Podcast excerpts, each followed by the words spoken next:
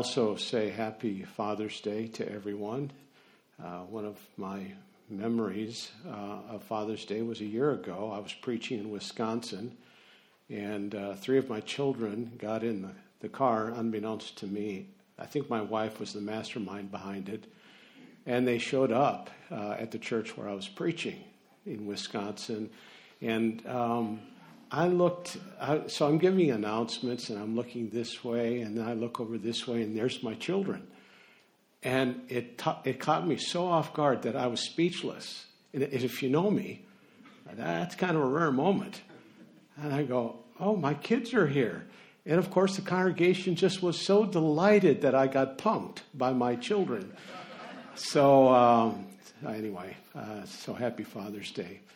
There is a passage I want us to look at this morning. It's in the book of Jude. If you know your Bible, you get to Revelation, that's the last book of the Bible. The next to the last book is the book of Jude. And it's a very small book. In fact, there's no chapters, there's just verses. And I'm going to be uh, reading a passage of Scripture, Jude, verse 1 through verse 3. Uh, then we're going to focus specifically on the first verse of Jude. So if you got your Bibles, we want to look at Jude beginning at the verse numbered 1. Jude 1. Jude, a servant of Jesus Christ and brother of James, to those who are called, beloved in God the Father, and kept for Jesus Christ May mercy, peace, and love be multiplied to you. Beloved, although I was very eager to write to you about our common salvation, I found it necessary to write appealing to you to contend for the faith that was once for all delivered to the saints. For certain people have crept in unnoticed who long ago were designated for this condemnation ungodly people who pervert the, the grace of our Lord Jesus Christ in sensuality and deny our only Master and Lord, Jesus Christ. Let's pray. Heavenly Father, we come into your presence first with a uh, humbled heart. Um, we are um, sinners who need grace. We have thumbed our nose at you. We have walked away from your generosity time and time again. And you keep bidding us to come. And you seek us out and bring us back into relationship with yourself. We ask your forgiveness. We also come before you and invite the Holy Spirit to have his way in our minds and our hearts.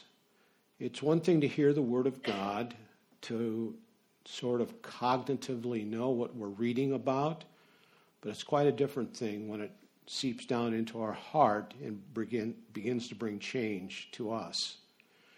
And so we invite the Holy Spirit to do that Christ wrought change that is so necessary that we might become more Christ like. So have your way, Holy Spirit, and we ask in Jesus' name. Amen. The Christian life is a life of treasures and blessings. This is how the Bible describes the Christian life. You have passages like 2 Corinthians 4, verse 7, where it says, We have this treasure, which is Christ, in earthen vessels, Christ in us. You have 2 Corinthians chapter 8, verse 9, where it says, Jesus, who was rich, for our sake became poor that we who are poor might become rich in Christ Jesus. First uh, Ephesians chapter 1 verse 3. Blessed be the God and Father of our Lord Jesus Christ who has blessed us with every spiritual blessing in the heavenly places. Or in the passage that has just been read to you, Jude verse 1. The Christian life is a life of blessings and treasures. The writer of this passage of Scripture is identifying himself as Jude, a servant of Jesus Christ and a brother of James. Now, if you know a little bit of the genealogy of our Lord Jesus Christ, you will know that Jude is a half brother of our Savior Jesus Christ. He has the same mother as Jesus, different fathers. He wrote this book 30 years after the ascension of Jesus Christ into heaven. In less than three decades, certain people have crept into the church that is undermining the gospel of Jesus Christ and is destroying the family of God. Jude really is about spiritual warfare. That we are in a war, when we come in and start walking with Jesus, we are put, thrust into the middle of a war. It's a spiritual war. There's adversaries that are seeking to take out the people of God, as in the case of the people whom this book is written to, which is written to us as well. There is an adversary that is seeking to take us out. Basically, Jude's message is stand tall in the saddle and fight for the faith. In fact, in that verse 3 passage, he says it very clearly contend for the faith or the gospel of Jesus Christ. Today, our focus is not on the call to contend, but rather on just that first verse, which I like to title Our Riches in Christ. We'll explore the three treasures that are revealed here in just verse 1. These aren't the only treasures that we find ourselves uh, receiving in Christ. There are multitudes and multitudes, thousands upon thousands of treasures and blessings we receive when we follow Jesus Christ. We're just looking at three. So we're going to examine those three in verse 1. Jude, verse 1, and here's the first treasure. Notice the text. He says, Jude, a bondservant of Jesus Christ, brother of James, to those who are called. That's the first treasure. The Lord calls us to himself. Jude identifies the recipients of the letter as called ones people that have been called. What does that mean? To be called means to be invited to a banquet. The, the Lord calls sinners to the banquet of his grace and mercy. Well, you say, how does he do that? How does he call that? If you're having a party, if you're having a birthday party or, a, or an anniversary celebration, you put in the mail a card and you send that card to whom you are inviting. That's how we invite someone to our banquets. Well, how does God invite sinners to his banquet table. So if you have your Bibles, turn to Romans chapter 10. Romans chapter 10. We're still in the New Testament. Romans chapter 10.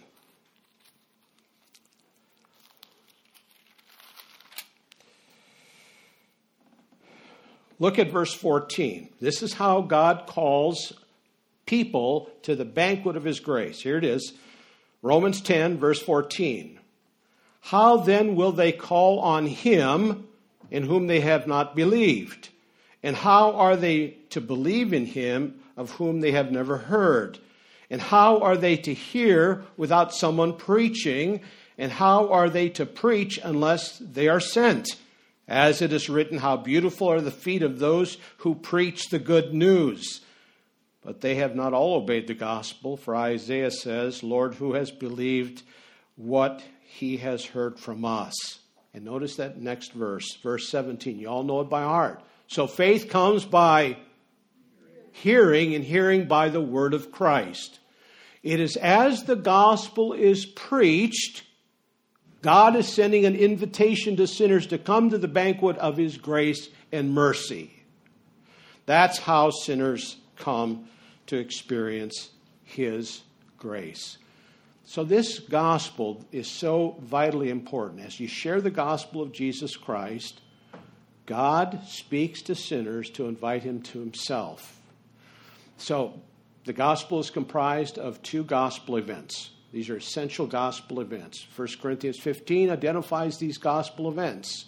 I deliver to you of what is first importance that Christ died to forgive sins, according to the scriptures, was buried, and that he was raised on the third day. According to the scriptures, the Bible says that the gospel is comprised of three essential events the death of Jesus Christ and the resurrection of Jesus Christ. Jesus died on the cross to bring forgiveness of sins. He shed his blood on the sins. Sorry, Stephen Chalky, this is not cosmic child abuse. This is what God had to do in order to reconcile sinners to himself. So Jesus dies on the cross, sheds his blood, where we are cleansed from our sins and brought into relationship with him. That's the first essential gospel event. The second gospel event is so glorious. Jesus rose on the third day. And this resurrection experience, while we're always thinking about it, it's one day in the future, the resurrection is to be experienced today. Remember in that passage in Ephesians chapter 3, verse 10, where Paul writes and he says, I want to know Christ and I want to know the power of his resurrection. Meaning that we can experience that force that moved down into the tomb that held the body of Jesus Christ and brought him back to life. We can experience that power each and every day. Now, if you were a mother, you should have said amen to that. If you have little children that are running around, you should be rejoicing that you have resurrection power. Any of us here who've got responsibilities in life or facing crisis should rejoice that we can live by resurrection power today. The gospel is comprised of these two gospel events. When we sit down and share the gospel of Jesus Christ, and I know that's important to say God loves people, but it's even more important to tell them how God loved them. Jesus died on the cross to forgive them of their sins and then rose on the third day. That is the invitation God sends out to sinners in bringing them to the banquet of His grace and mercy. Probably a few years back when I was here, I shared just a brief testimony of my life.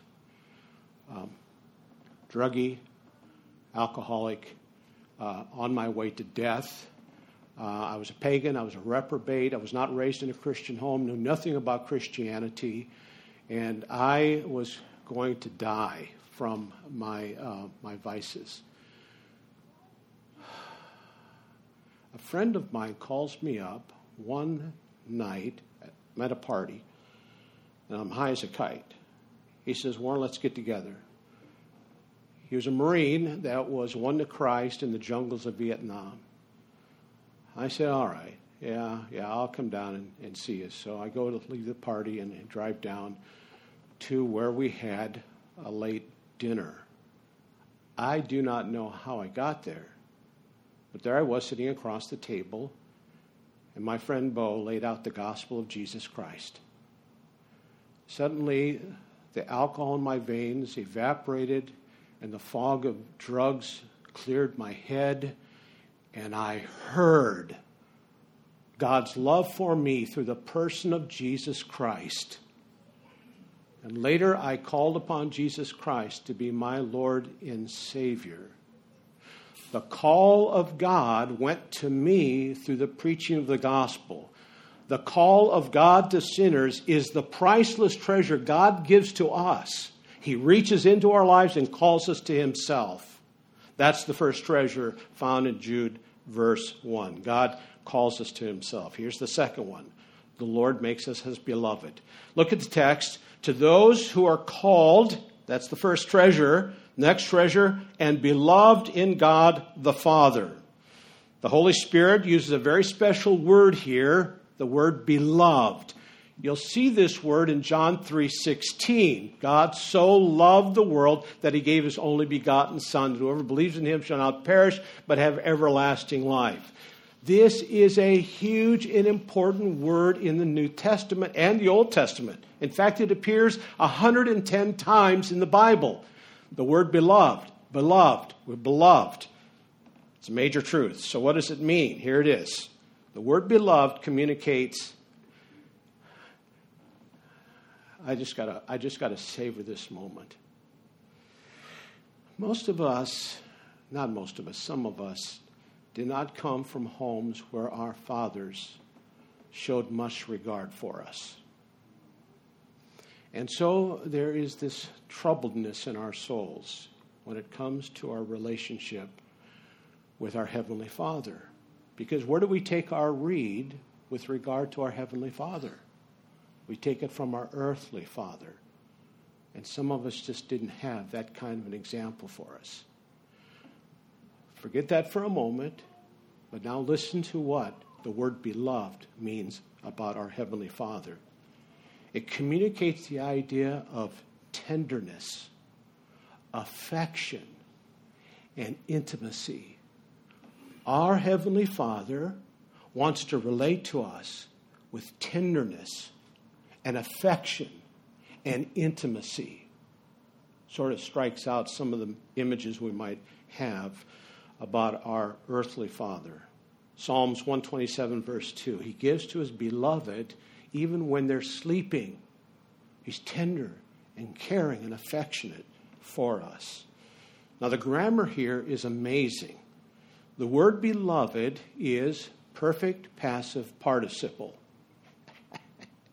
and I just lost most of you just on that last sentence. Perfect passive participle. You gave up English grammar back in high school. And you don't want to hear an English grammar lesson today. But you, you just got to savor this. And, and not that you need to know this kind of stuff in order to read and get more out of your Bible, but it sure helps sometimes. And here's one of the places.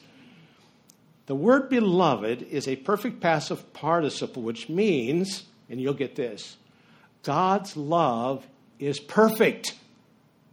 Nothing can be added to his love, it's complete. And because it's a passive voice, it means that God Himself takes the initiative to come to us and love us and make us His beloved. He's always taking the initiative of reaching out to us.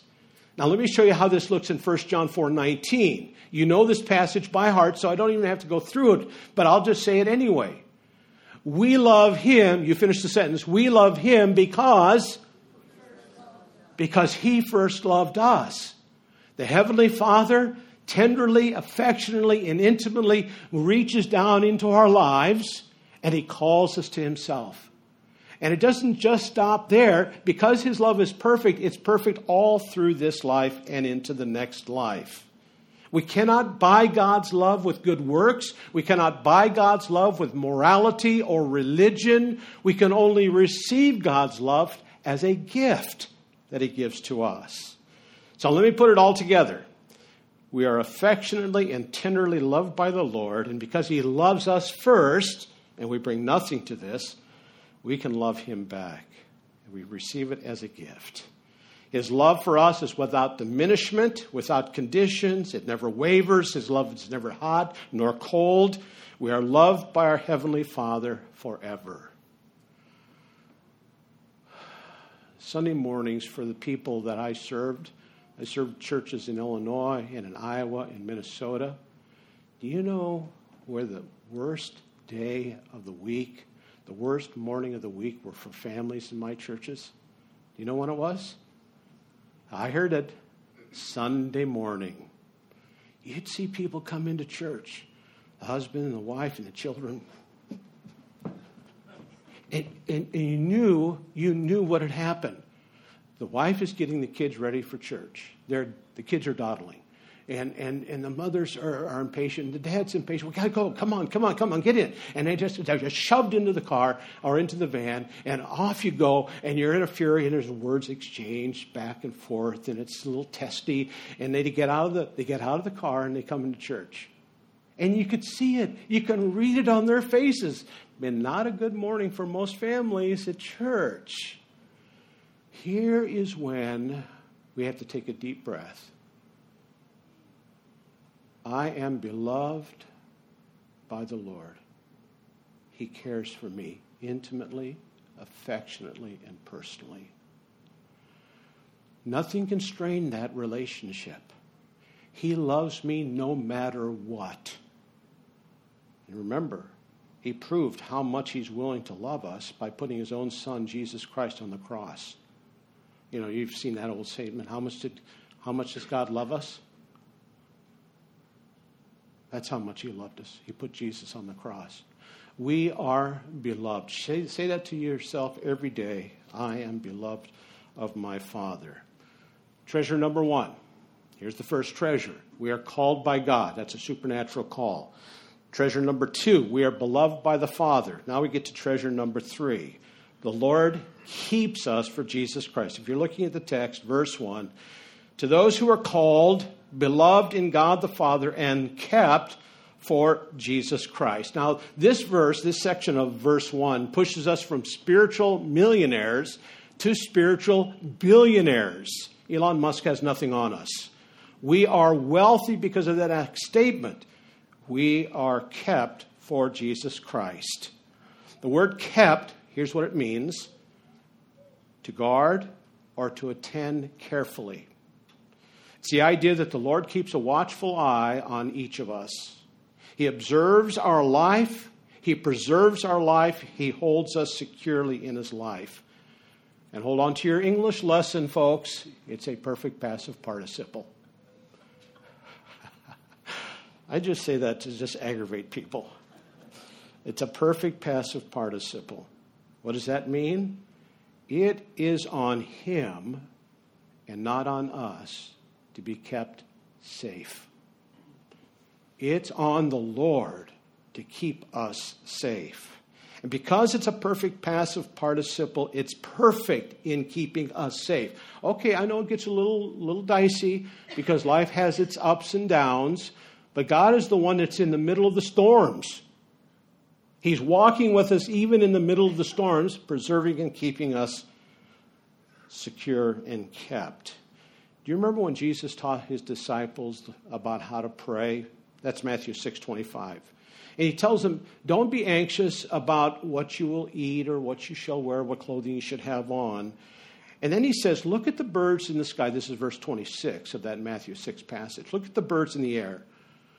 They neither sow nor reap nor gather into barns, but your heavenly Father feeds them. Then he says these words Are you not more valuable than those birds?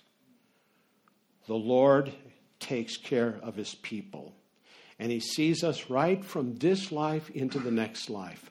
Philippians chapter 1, verse 6, if there's one of those passages you probably should put into your heart, it's this one, especially on bad hair days.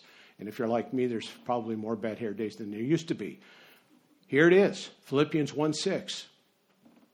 I'm confident of this one thing that he who began this good work in you will complete it in the day of Christ Jesus. Once God sets his affections, once you've responded to his call, you are going to be kept until you're completed in Christ Jesus from now and right into eternity. This is what it means to be kept protected by our Father, provided for by our Father, and kept secure in this life and the next one to come, no matter the storms of life. There is a passage in Daniel chapter 3. It's the story of Shadrach, Meshach, and Abednego. I always want to say "A bed we go," because that's what we said to our kids. Shadrach, Meshach, and. A bed we go. But it's Abednego to get it exactly right. Um, it's Abednego. And remember, um, we talk about, you know, woke culture today and cancel culture and, uh, you know, the secular culture of today.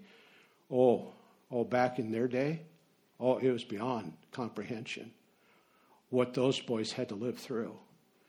So Nebuchadnezzar has a dream. He sees a golden statue. He decides he's going to build a golden statue, and he's decided that all the people in his kingdom must bow down to worship that golden statue. So all the people do, except for those three guys Shadrach, Meshach, and Abednego. The king is very upset. These are, these are his prized wise men. We're not, we're not going to do that. The king says, You better, or you're going to be thrown into that fiery furnace.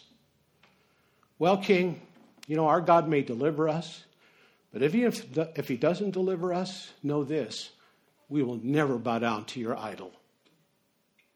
So then the king went out of his tree and he caused the fire, the furnace to be burning more hot than it was before.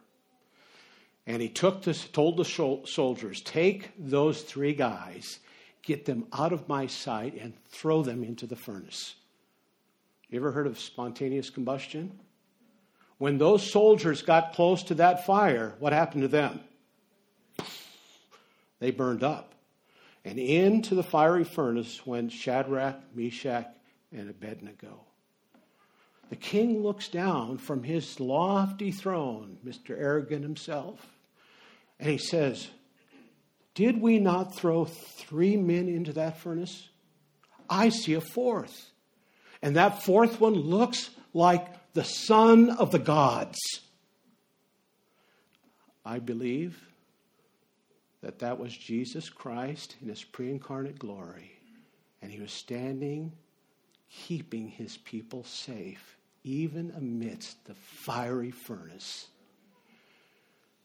These are the treasures that God gives to his people, called by God into his kingdom, beloved by the Father affectionately, tenderly, and intimately, and then kept safe even in the storms of life. So, what do we do with these three treasures? First application point ask yourself this Do you know Jesus Christ as your Lord and Savior? Have you met the Lord Jesus Christ? Have you surrendered your life to Jesus Christ? It's one thing to know Him, and it's another thing. It's one thing to know Him in your mind. It's another thing to believe Him in your heart.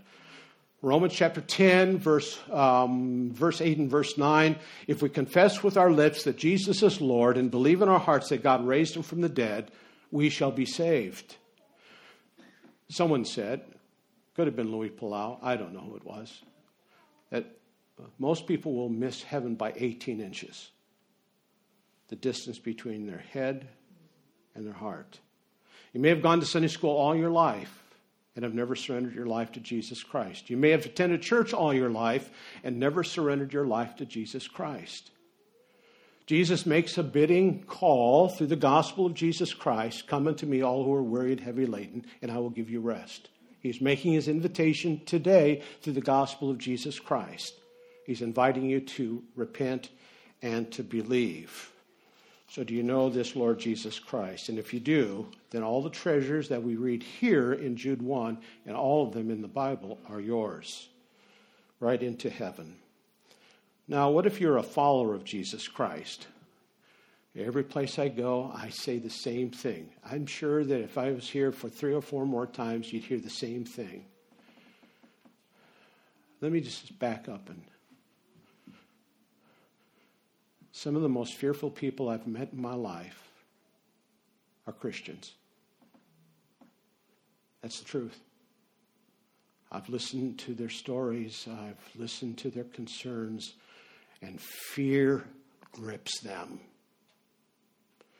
These three treasures that Jude gives to us in verse 1 should cancel out the fear and the anxiety that we feel in life.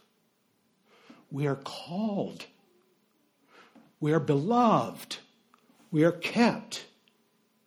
The Christian has no reason to fear.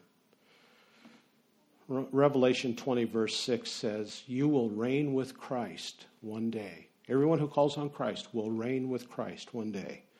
Why not live courageous lives today? Zechariah 2, verse 8 says, You are the apple of God's eye. Why do not live securely in his love today? Thomas, Thomas Chisholm is not a household name. You probably never heard of this guy. But he was sickly. Uh, he had broken health. He was sickly a lot of the years of his life. And one day, he sat down. He started to think about, in spite of his sick, sickness, he started thinking about the blessings God had bestowed upon him. And uh, he took pen and paper and he wrote these words Great is thy faithfulness, O God my Father. There is no shadow or turning with thee. Thou changest not, thy compassions they fail not. As thou hast been, thou forever will be. Great is your faithfulness. Great is your faithfulness. Morning by morning, new mercies I see. All I have needed, thy hand hath provided. Great is thy faithfulness, Lord, unto me.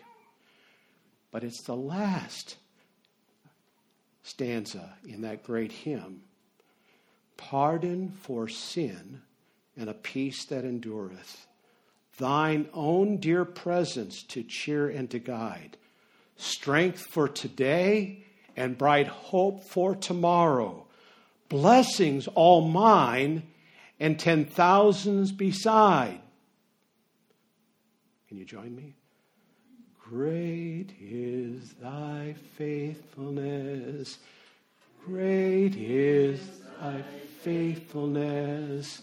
Morning by morning, new mercies I see. All that I needed, thy hand hath provided. Great is thy faithfulness, Lord, unto me. Father, we love you because you have loved us. You have called us. You have loved us. And you have kept us safe. We praise you. In Jesus' name, amen.